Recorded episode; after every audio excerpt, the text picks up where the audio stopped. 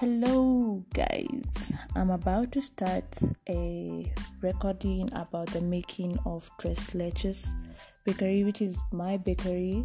Right now, we are running it online. And yes, this is the prologue of the making of Tres Leches Bakery.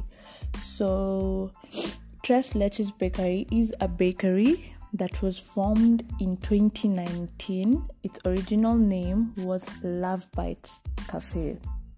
To be quite honest, when I originally picked this name, I had no idea of what to name my restaurant. All I wanted was a catchy name.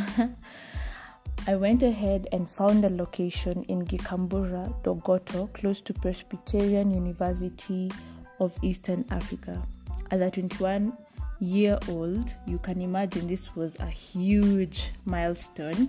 Getting into business at this age with no knowledge nor information about how to run a business. Being a fighter, being the fighter that I was, I still pushed it even if I knew I was making major losses given the fact I was not doing my any accounts nor stock, stock taking, which is basically, yeah, you get it. This required me to source out money out from elsewhere, and I started a boot sale for cupcakes and banana bread slices. To be quite honest, I am forever grateful because my mom really supported me in this venture. It was tough being out in the streets and trying to sell cupcakes and banana bread slices and actually just convincing somebody to just buy and not buy from an actual bakery. Yeah, that was tough. I, however, used to make good cash because it used to pay rent in like two Saturdays. I would go there for like two Saturdays and I'll be able to like make rent for my rent was three thousand. You can imagine I'm struggling to make rent three thousand from the Love Bites Cafe because for me saving 200 bob a day from the Love Bites Cafe was a huge milestone and it was quite hard to get sales making up to like 200 or 300 it was really really hard. So i wonder what i was doing wrong. But well we live and learn. Anyways it got to a point like four three months later where to be honest i couldn't continue with the business. So i quit and closed it down.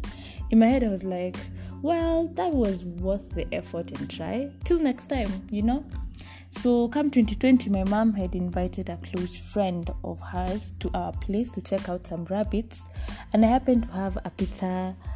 I, I happened to have made pizza like the previous night, knowing and knowing she was a foodie. I obviously offered it to her, and obviously shared my plans of doing. There was this system I wanted to create where I could do pizza mtani. Mtani basically is like a slang word for loc- local, if I may call it that way, which basically means that I would make the pizzas from home and I'd be able to supply it from in my locality, which is quite interior, like we call it's it's quite in the grassroots of the county. So you can imagine people don't get Glovo, they don't get Uber Eats. Um, delivered here. I mean, you can't order through Uber Eats or Glovo or any other food platform you might think about. So I thought, well, I could actually do that with proper planning, marketing, you know.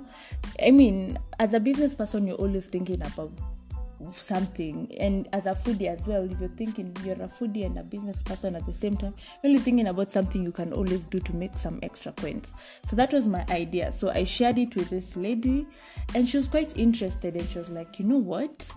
I've actually also been thinking about starting like doing a food business but um, adding a few things here and there like since we're both coming from like a farming point um, a farmer's um, background in terms of like we have things in our farms, we could also have a green grocer there, like outside, a very rustic, nice green grocer.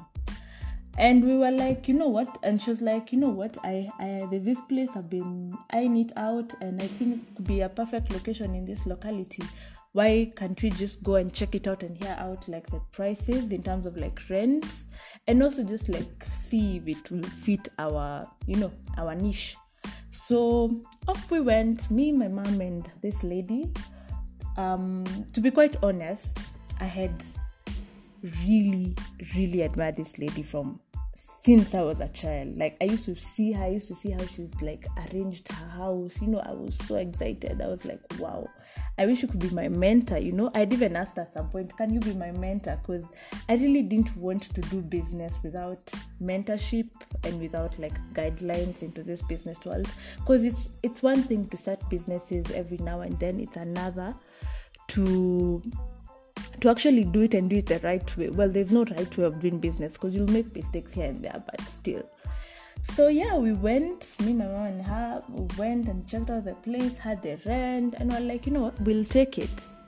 So fast forward, this is like we're there, and I'm like, wow, this is the lady I've been eyeing since I was a child, and now she's going to become my business partner.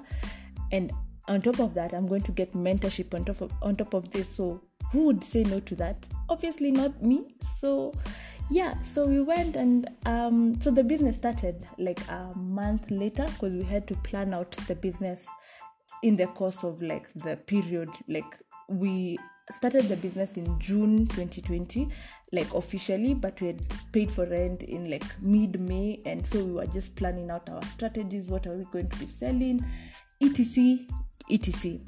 So yeah, we started the business. The business was good. It was going well. For starters, it was was selling, getting burnouts here and there because you're really stretching yourself, and yeah, and managing stuff. Basically, it was a new experience. Yani, literally, I was working something I never thought I'd do in my business, like legit work, like putting that energy and effort.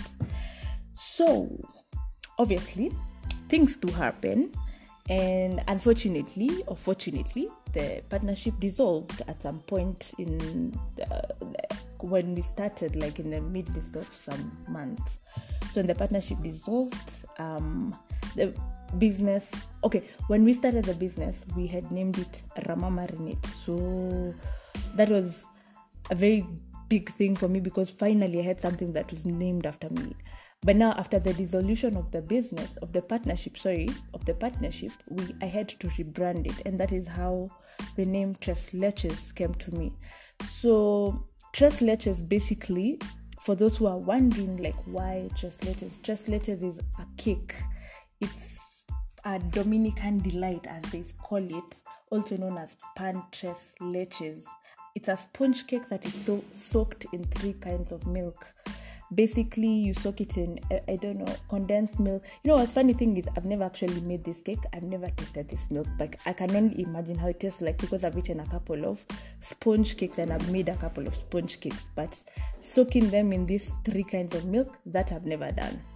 However how i i transpired the origin of the cake and how it's made i basically transferred it to my life.